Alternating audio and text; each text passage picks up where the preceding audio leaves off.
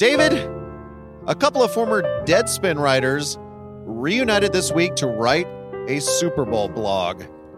What I want to know is if you could get the cast back together from any defunct website or periodical, which would you pick?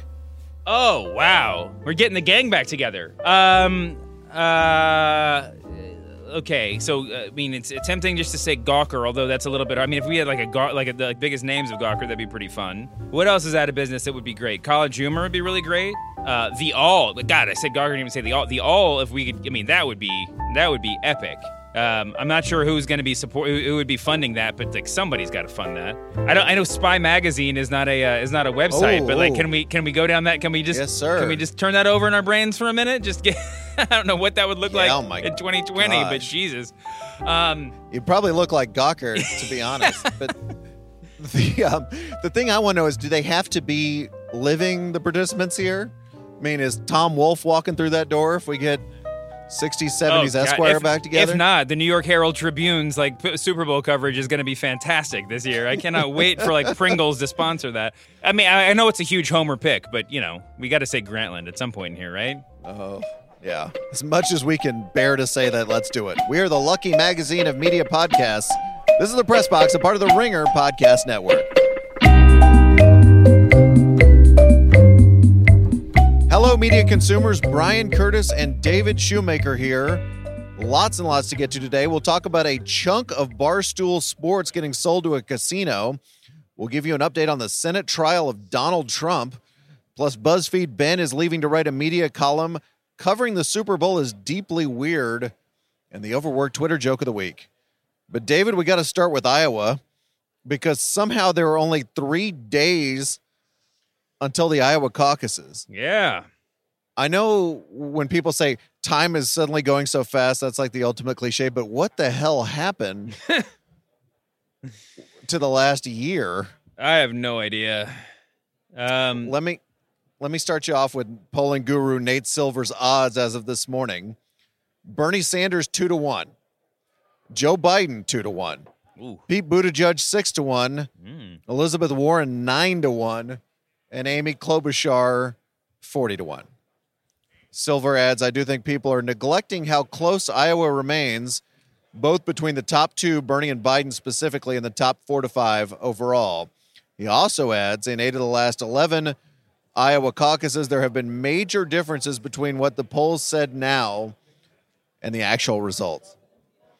I love it personally when the media doesn't know what the hell's going on, yeah. and we're all kind of groping through the dark together, don't you? Yeah, yeah. I mean, listen, I I tend to trust Nate Silver. Um, uh, I think sometimes um, you know his follow up tweets leave a little bit desire to be desired in terms of clarity. Uh, I mean, I'm not quite sure what to make of a, the statement that that we're neglecting how close Iowa remains between the top four or five overall, when the distance between four and five is nine to one to forty to one.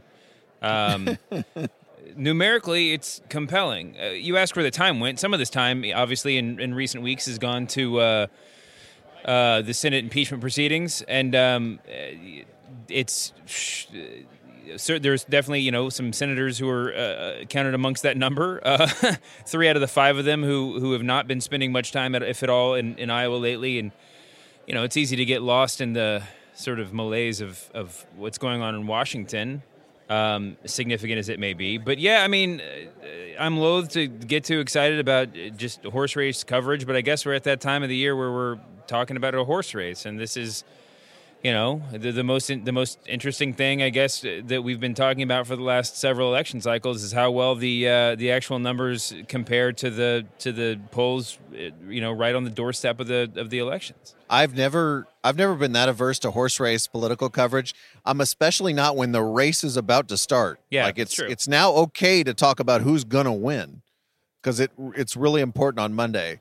To your list of things that have been oddly crowding out Iowa, I'd add Kobe, and I'd also add the Super Bowl that's about to happen. Yeah. You know, you could argue on Sunday night Iowa's going to be no higher than like fourth on a lot of people's radars. And I guess what I wonder is, and, and Nate himself has kind of tweeted about this, is how much effect will that have of pushing Iowa to the side, right?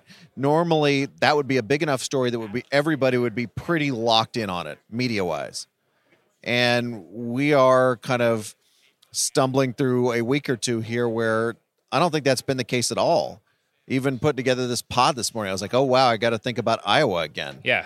Uh, so I don't I don't have any idea how that plays, but I'm guessing we're going to get a something from Silver or someone that's going to say, you know what, everyone taking their eye off the ball is why X won and candidate Y lost. Um, I, that that could definitely be true. I, I, you know, I was trying to play this out, do a little game theory for myself before we started the podcast, and uh, I I was wondering if, with everything else going, everything else that you just mentioned, uh, that's that's sort of crowding out Iowa in the national consciousness, if something really kind of unexciting happened, if Biden won by five percent, you know, and everybody else just sort of lined up as uh, near near or, or exactly what we kind of expect them at the, this far out. Is that is that unexciting enough that it would sort of be uh, it would sort of even out as a non-event? Well i mean I, I find it hard to imagine that if biden wins in any way that the you know the media consensus will be anything but biden's inevitability. But uh, it is interesting. It does seem like there must it's it does seem like there is some sort of way that this plays out where um, we just sort of shrug our shoulders and move on to New Hampshire. I'm not exactly sure what the what the outcome that would lead us there is, though. Yeah, I think a really tight three or four way race would probably get us to let's let's let New Hampshire settle it, or at least settle the next round. Probably. Mm-hmm. I also think with your point with with Biden is interesting. I think there's going to be a freak out no matter who wins this. If Bernie wins, the cent- the centrists who have already been freaking out for a week plus are going to freak out some more. If Biden wins this, there's going to be a big thing among Democrats, not just Bernie Sanders supporters, but I think all Democrats of going, "Oh my gosh, are we really hitching everything to this guy?" Who has shown himself to be a very iffy campaigner throughout this thing, uh, despite the fact that he might actually win Iowa. Mm-hmm. I let's let's go through these scenarios for a second because I think it's worth exploring them in detail. If Bernie wins, uh, I go back to this Dave Weigel tweet where he said, "When Elizabeth Warren was the front runner, this is around October, the favored Democratic way of attacking her was to say." At least Bernie's honest about his plans, right? Right. That was that's me talking. Here's Weigel. He says one extremely funny way for this primary to end would be Dems building up Sanders to take out Warren, followed by Sanders winning. Mm-hmm. So they spent weeks saying, "Hey, you're for Medicare for all, but you, you're not honest about paying for it. At least Bernie's the he's the only honest man on this stage." And all they did was drive up Bernie's reputation, and then Bernie winds up winning the primary. That would just be incredible. Yeah, I agree. I mean, and it's not for nothing that like you know people are lining up to go after Sanders right now. Um, whereas before it was sort of the uh, you know a, a moderate liberal whisper campaign, if not maybe whispering in, in a, a slightly a, a voice slightly above a whisper. Now we stage have whisper, a stage whisper. Yeah. Now we have the Washington Examiner comes out today with this with this just absolutely nut nutso attack that he that, that Sanders praised George Wallace in 1972, which is like objectively untrue. You know, I mean, if if when taken in context, you know, they're they're also. I mean, the Examiner is also rolling out stories about Biden's attacks on on Sanders, and you know, as if uh, that's the most significant news of the day. And then we have this Club for Growth uh, attack on Bernie Sanders too. Do you want to do you want to play that audio? Yeah, let's listen. This is the new Club for Growth commercial airing in Iowa about Bernie Sanders. Sanders wants to be our 46th president, but he's nothing like the rest. More radical than Obama on health care. Bernie's plan gives government health insurance to everyone. His socialist Green New Deal, even bigger than the New Deal, transforming the economy to meet extreme environmental standards. And at 79, he'd be our oldest president ever. Even his age is extreme. Too old and too liberal. Club for Growth Action is responsible for the content of this advertising. I mean, go, if we want to keep talking game theory, I'm seriously. I mean, this is. I'm, I'm sitting here struggling, trying to figure out if this, if we're supposed to take from this that the Club for Growth is so terrified of a potential Bernie Sanders candidacy that they're sticking their neck out there in the Democratic primary, or if they're are they convinced that. Does that mean they're convinced that Donald Trump is going to lose? So now's the time to act to influence the opposition, or are they just actively pro Joe Biden. I mean, it's it's it's very. It's, there's, I'm very confused by by their engagement right now. And I'll I'll I'll do you one more move in 19D chess here. I saw some people on Twitter essentially saying all that ad did was remind people what they liked about Bernie Sanders. Mm-hmm. So the Club for Growth is trying to get Bernie to win the primary by this weird backhanded move so that Bernie will lose to Donald Trump. Yeah. I, I mean, I don't know. That's like that I think is a little too clever for the Club for Growth, but hey, it's a weird time. So that's if Bernie wins. What if Joe Biden wins Iowa? To me, my takeaway would be despite extremely intense media skepticism from liberal Twitter, from mainstream journalists, Joe Biden's bet worked. He really didn't change anything about his campaign. He said at the beginning of this, I'm not going to get drawn into fights about my record. I'm not going to get drawn into fights about who's the, you know, biggest lefty. I'm going to go straight down the middle, more or less, and just be Uncle Joe.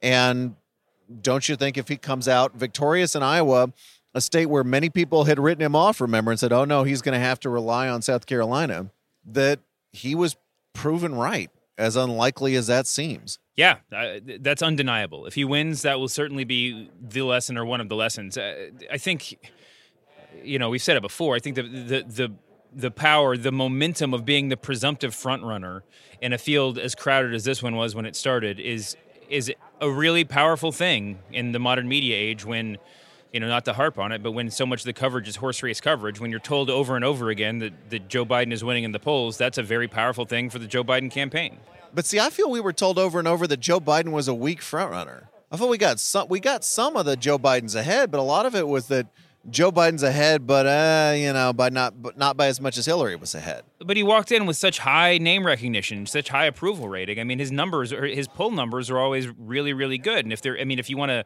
yeah talk about uh, you know new hampshire iowa vis-a-vis south carolina then i mean sure obviously there's going to be like discrepancies in polling but i just think you know i think that you're right. I think the main lesson is his gambit worked. I mean that he he has presented himself as sufficient sufficiently as presidential material. Um, I, I do wonder if he wins, if there's if if we're going to, I mean, if, if it's going to be the inevitability storyline that, that I mentioned before, or if this is just it just sort of signals a campaign reset that anybody that decides to stay in the campaign is now now we're still just sort of choosing who's going to unseat Biden because, like you said, I think that his inadequacy as a candidate will still be the conversa- part of the conversation, but. Um, but you're right about what the what the overarching story will be if he if he wins. I, I kind of find it hard to believe that any of the four four front runners wouldn't make it to New Hampshire. Maybe there's a really dire Pete Buttigieg result that doesn't get him there, but I think everybody trudges on to New Hampshire. I do think it's it's not as much stop Biden, though that would certainly be part of it. It's also just survival at that point, because when the front runner wins, what are you doing here? Yeah. right? Uh-huh. You know, what hope? I mean, the whole Warren candidacy was, you know, based on her winning one, if not both of these first two primaries. The Right. whole Bernie, the whole Bernie's not just going to be the lefty guy everyone loves, is based on him winning. And every Mm-hmm. look, everything's based on everybody winning. That sounds like such. That's like the most basic thing in the world. But there's no. It's just hard to imagine any of those people having much of a rationale other than, you know, stay alive.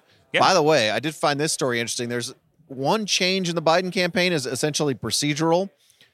Shane Goldmacher wrote this in the New York Times that Biden's campaign and super PACs supporting him are on pace to churn through nearly, nearly $9 million on television ads in Iowa ahead of the caucuses.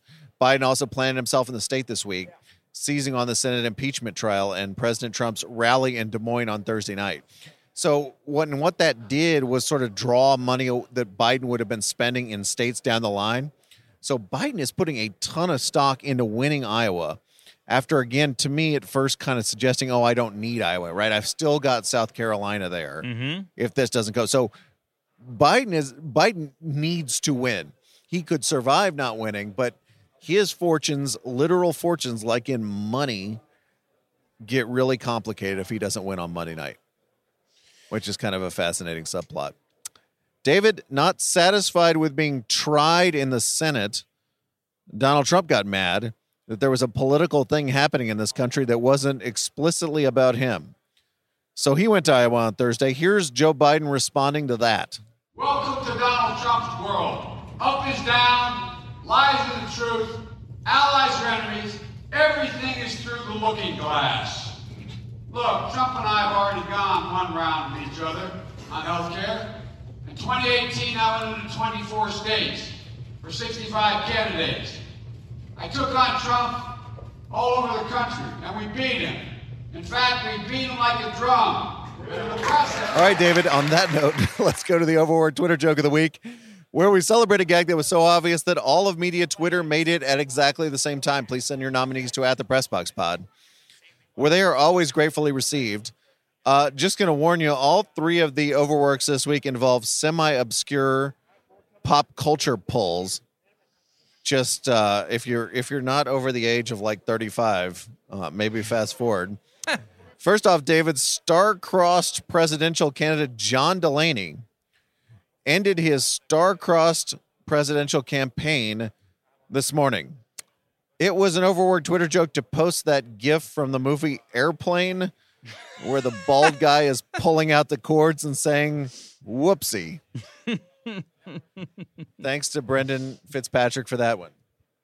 Also in the news this week, California Attorney General Xavier Becerra tweeted, We're announcing the arrest of 10 individuals for allegedly defrauding $700,000 from Cal Recycle by importing containers sold in other states into California in order to redeem them for cash. Apparently, the redemption rate was not as high, so they brought them to California where the redemption rate was higher. It was an overword Twitter joke to reference the 1996 episode of Seinfeld called The Bottle Deposit, where apparently Kramer did the same thing. I don't I don't remember that episode. But it exists. Thanks to Peter Hartlaub. we're, I told you we're we're we're reaching this week. And just wait for this one. Because finally, David, I don't know if you've watched a Brooklyn Nets home game on TV this year, or like every other NBA fan, apparently, just watch the clip on Twitter so that your ratings point didn't register. But the Nets have that black and white thing going on their Oh, yeah. court where it looks like you're watching a Bogart movie from the 40s. Yeah. It was an overword Twitter joke to say watching the Nets at home this year is like watching the movie Pleasantville. Thanks to Nathan Mattise. If you reach deep into 90s and beyond pop culture, congrats, you made the overword Twitter joke of the week. Let us do the notebook dump Yeah. Uh, because we got sports media news. On Wednesday, Penn National Gaming announced it was purchasing a 36% stake in Barstool for $163 million, according to the Wall Street Journal, which valued the company at $450 million. Wow. It's probably good to be skeptical of those numbers, at least slightly skeptical. Yeah. But here is normally shy Barstool leader Dave Portnoy making the rare triumphant statement.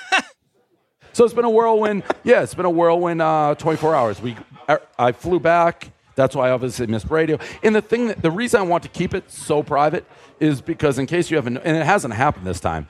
In case you haven't noticed, there is a faction of people who really don't care for Barstool Sport. I've noticed that on So- the internet. yes. Okay. So Okay. I didn't want those people. I don't think that's been crazy though. it hasn't. Not this. No, it's been all Right. positive. Well, that's because one of their main outlets just died. That's Like, true. You know, That's true. So, but the thought was, you know what? If there is going to be every time something good happens at Barstool, generally the people who don't like us stamp their feet and complain. I didn't want Penn to be hit with those complaints before everything was like done done. So Right. once it's done done, complain, it's done done. So that's why we're trying to keep it so so tight. David, we've been looking for a media Dr. Manhattan to swoop down and save us all.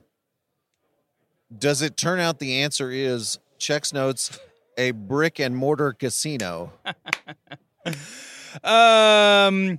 Yes, I mean this was my first thought, right? I mean, like, Yes. yeah, I don't know that that's the, I don't know that that's what's going to save us all, but it is. I mean, this definitely has. Uh, I mean, congratulations to Barstool, to everybody involved for their, you know, uh, very very padded pocketbooks right now. I mean, this is this is a the, That's just from David, by the way. Yeah. Just, uh, that's a Listen. not on behalf of the whole press box. Listen, you have you you have a hundred million dollars in your pocket or whatever it is. I mean, that's a that you you, you know I mean, or the valuation of a hundred million dollars. We should be careful about figures here.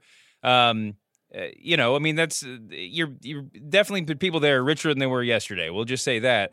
It, there is a very much a little like tech bros invent city buses element to this whole thing, right? We're like, we were we are not too far removed from.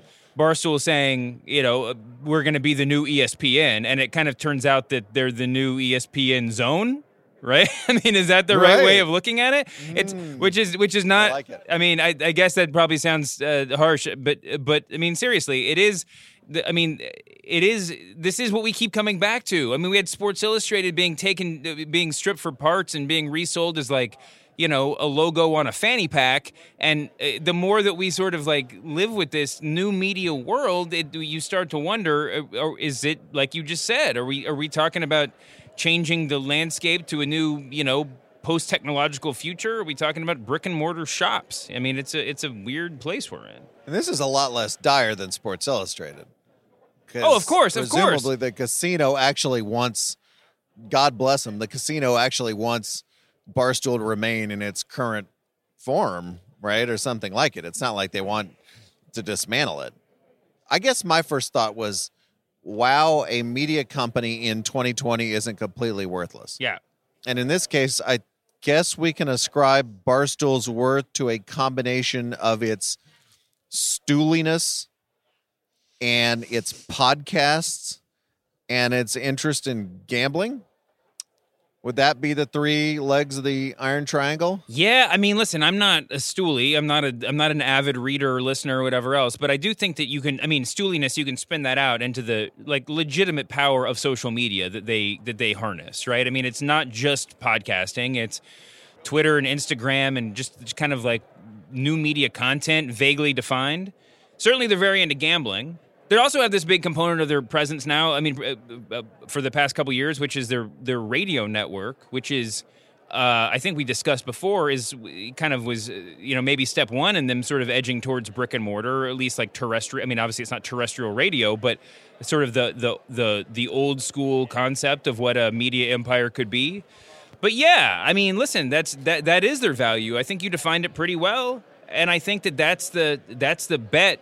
Uh, pardon the turn of phrase that Penn National is making. I mean, this isn't a. I mean, this is a calculated bet that gambling is going to be legalized in you know 20 30 35 states in the next several years and that um, the the the client base for the future of gambling is going to be big enough and robust enough that you know the the, the new generation of potential gamblers will uh, you know identify with Barstool more so than they would identify with whatever else Penn National had to offer and, and potentially compete with the you know standard standard bearers of of gambling of the gambling world the you know the the the Caesar's palaces and all that Right, and that's and they're they're much smaller, right? So they have everything to gain by saying we're that kind of sports book.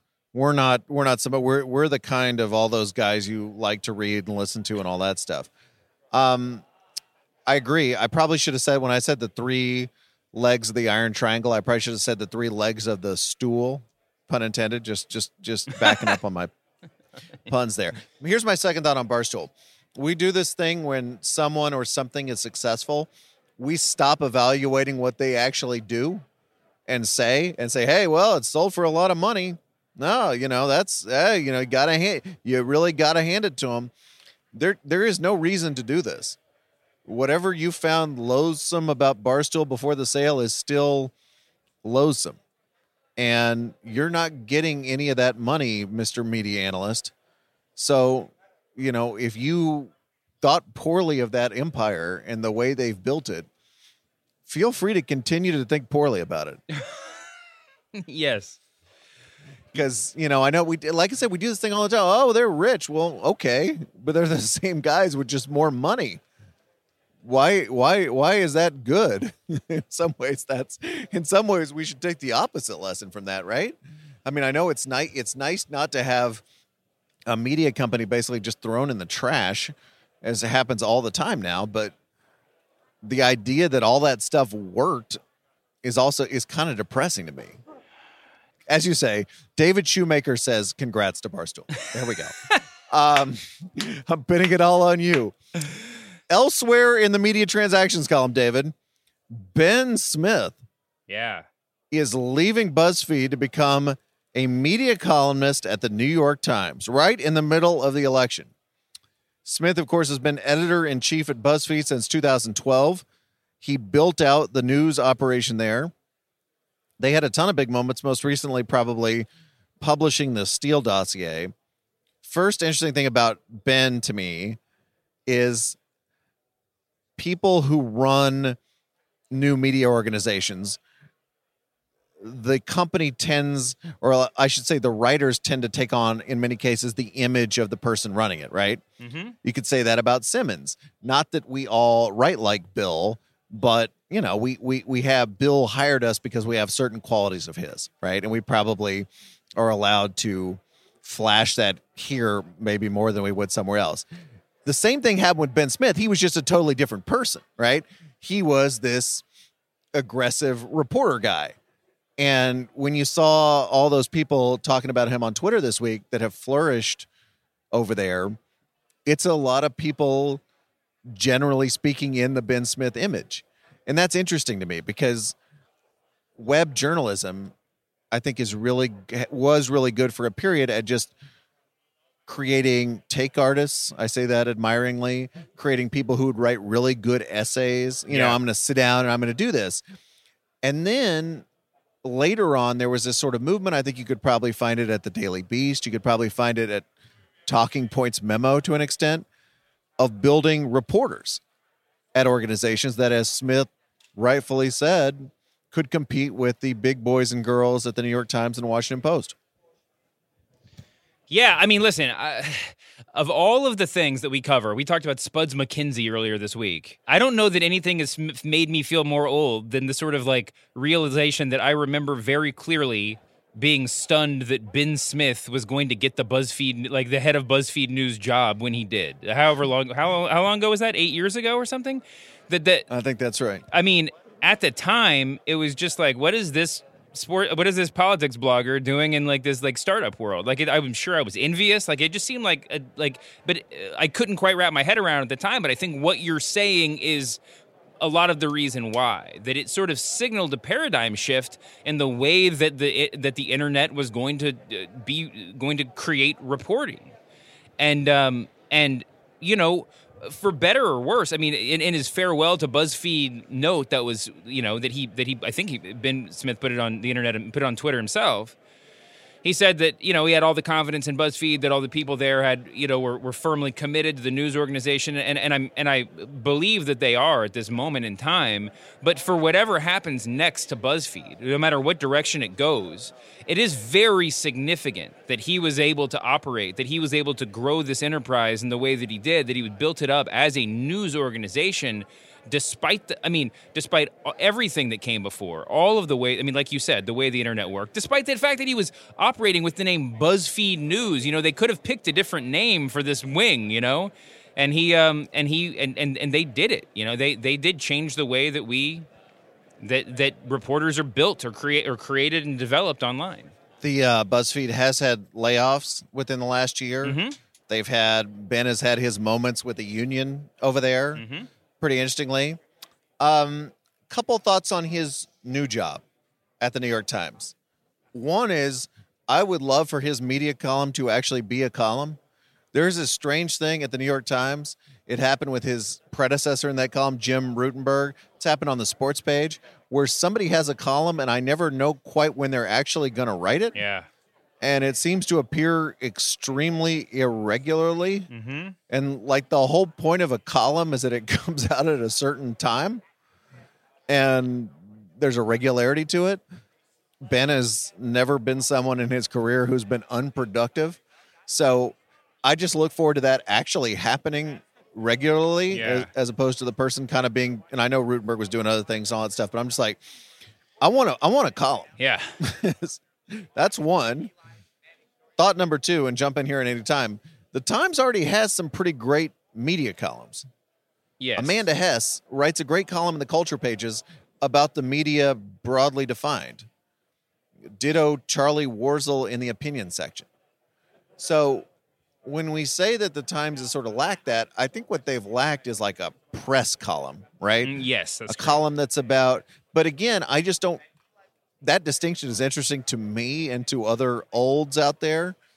But I don't know that anybody, you know, under the age of 30 really makes much of a distinction between the media, the press, and thing I read on online, the internet. Oh man, are we gonna have to like reevaluate the uh the purpose of this podcast now that you've just like Don't you feel confident in la- me as a podcast host about the media, having burped out that that ball of yarn? That was fantastic. I co-sign everything that you said, though. I mean, I, I agree about the sort of impenetrability, the, the the paralysis of choice sometimes, or I guess the blindness of, of choice when it comes to the New York Times op-ed section or opinion section. Um, uh, I, I hope that I hope that his platform uh, matches the, the the volume of this kind of announcement. Um, and but yeah, I mean, it's I, I do hope that there is a that that uh, you know we have that he covers media and they allow him to cover uh, you know journalism um, in in a way that is that is helpful and informative. The uh, other thing I would say about the New York Times media column, the prestige is great. Then the question becomes, what will the Times allow you to say? Yes. Or maybe put a different way, what will you allow yourself to say in the New York Times? Mhm. Now, Smith is sort of built as a reporter. He told Isaac Chotiner this in a New Yorker Q&A. Says, I think a good story always breaks news. I hope I can do that. I also think every good story makes an argument. I guess I'm skeptical of the difference between reporting and analysis, and I think good stories usually contain reporting and analysis. All that sounds fair, but there's different ways to write this, right? There's the Jack Shafer acupuncture style of media column. And then there's that one we read newspapers where it's kind of it's kind of like an analytical newspaper piece. It has a couple of quotes, it argues something. But again, that's not all that different to me than the New York Times news pages. So I'm just interested to see how that's going to come out and how ferocious it can be. I agree. You know, the the Times media columnist has the potential to be more significant to the Times and certainly to other I mean media outlets than the Times own ombudsman. You know, I mean in the sense that like they ha- that, that he will they have a voice and a platform that's separate from the institution um, and certainly more widely read. Uh, but it, it, it does. It remains to be seen to what degree they'll allow him to to uh, have a voice and to what degree he'll exercise that opportunity. Let's spend a second talking about John Bolton because we seem to have reached this point in the Senate trial of Donald Trump where Bolton, the former national security advisor, has something he wants to tell us. And the Republicans, at least as we record this, look like they're not going to let him say it during Trump's Senate trial. There will be no witnesses called, we think, at this point. So I've seen the question asked on Twitter today why doesn't John Bolton just call a reporter and say whatever he has to say? That's a great question. And if you want this, you know, information to be public and to influence this trial at all, that's one thing. Here's the thing I want to hit you with, David. Let's say John Bolton is ready to spew to a reporter. Who's he going to pick? Because his old pals at Fox News have just been like Yeah. roasting him 24 7 and have totally turned on him. So, who do you call if you're John Bolton at this point? Well, I mean, Bolton's old school, right? I mean, despite his ideological uh, d- divergence from you know the like the, whatever the editorial board of the New York Times, I'm sure that he would or the Washington Post, I'm sure he would still uh, feel slightly, you know, uh, uh, you know, excited to be. Um, above the fold on the front page of either of those papers. The Wall Street Journal, I think, is a you know is a, a a very likely outlet. But it's a good question. I mean, and why he doesn't just call and let everything out. I mean, I feel like we get into conversations about the book publishing industry way too frequently on this show. But this is really. Uh, I mean, there are many conservative voices who are who are out there trying to discredit John Bolton um, because of the the synchronicity between these links, these leaks, and uh, you know the, the the impending release of this book. You know the, the the Amazon page materialized after soon after the first New York Times story popped up.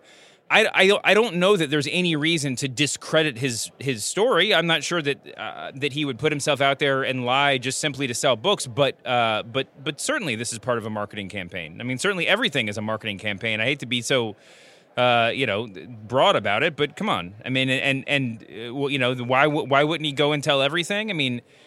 I think that you can pretty much track the timeline here. He he he made himself available if if you know subpoenaed. I think probably around the time that he put the finishing touches on this book, or like you know submitted the manuscript to the to the to the White House, and um, and and I think that you know he's he like any wise marketer is going to leave some stuff for uh, you know so you have to actually have to go shell out your twenty five bucks to to read the hardcover. If why doesn't he borrow a page from Barstool and just have an emergency press conference online? Can you see him just stepping up to a to a camera and just I, I got something to say, just doing like twenty minutes? I think that's what I want out of John Bolton at this point. Yeah, I mean the whole John Bolton thing, and the and uh, you know I don't know how deep we want to get into the whole uh, impeachment proceeding or the or the Senate trial that's going on right now. I mean, the New York Times did uh, did report that that today that the um, that Bolton was you know the Bolton's book has uh, reveals that Trump was talking about withholding aid to the Ukraine or to Ukraine earlier than we previously knew, and and uh, you know I, the headline that they that at least appeared on my phone, I think did a fairly good job of trying to state the news instead of just stating the again horse racy stakes. But I mean, there's nothing that really says more about the sad state of the, you know political media right now in the world that we live in than the fact that we're covering. We're I mean, there's three major news networks wall to wall covering whether or not Republicans are going to vote for John Bolton to testify before the Senate and covering and covering the content of what his testimony will certainly be almost none. All that we're hearing about is like vote wrangling, you know, I mean like whether or not Mitch McConnell can and he did successfully uh, prohibit John Bolton from testifying and the Republicans cheering and everybody ready to you know getting ready to move on from this trial. You know, the uh, what John Bolton's book is going to say the truth that John Bolton will presumably would presumably have said in front of the Senate, um, I think is much more significant than than any of that. But you know, uh, it, it's sort of every you know it's been said a million times. Final segment, David, on covering the Super Bowl. You emailed me this week, very enthused to talk about why we see so many stories this time of year about what we eat during the Super Bowl. There's stories about people doing Google searches uh, to find what is the what is your favorite snack. Uh, over on NBC was like Barstool's Big Cat talking to Chris Simms. By the way, the ultimate Super Bowl week content Wow.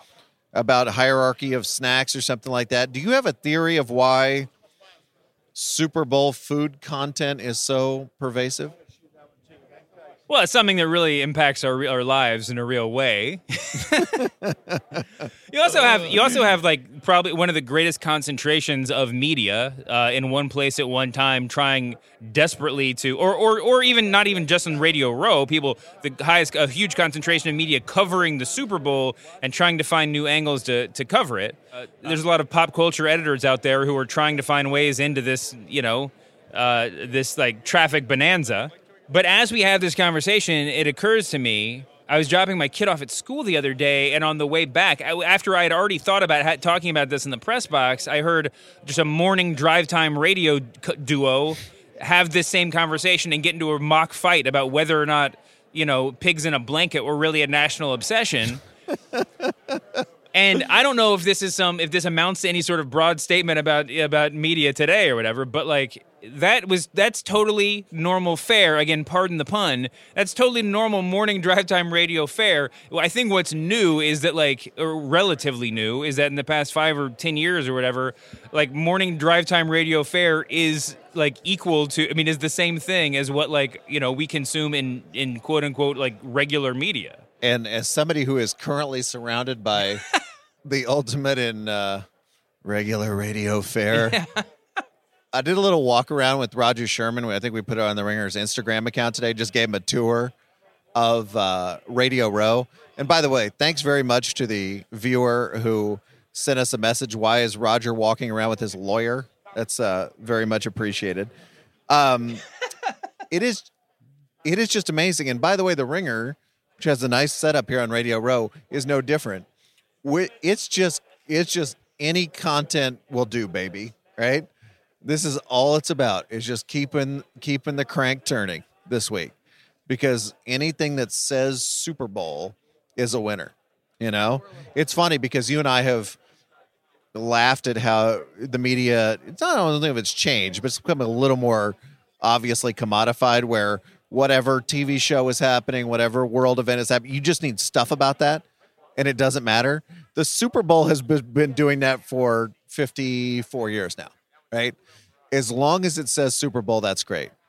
And I would not be shocked if some of those food stories are sort of ghost written by Big Avocado or whatever the interest group is.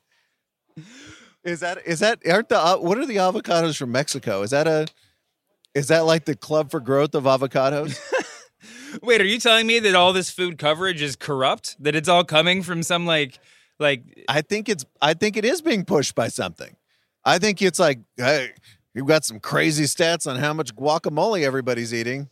I think that I think big avocados behind that.